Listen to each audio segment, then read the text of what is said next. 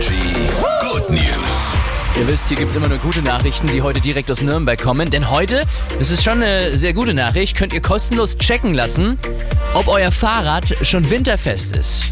Das geht heute. Also wie sieht's aus mit dem Licht und so weiter und so fort. Das könnt ihr heute Nachmittag in Nürnberg einfach mal so überprüfen lassen und zwar bei der Aktion Lichtcheck. Das Ganze am Gewerbemuseumsplatz.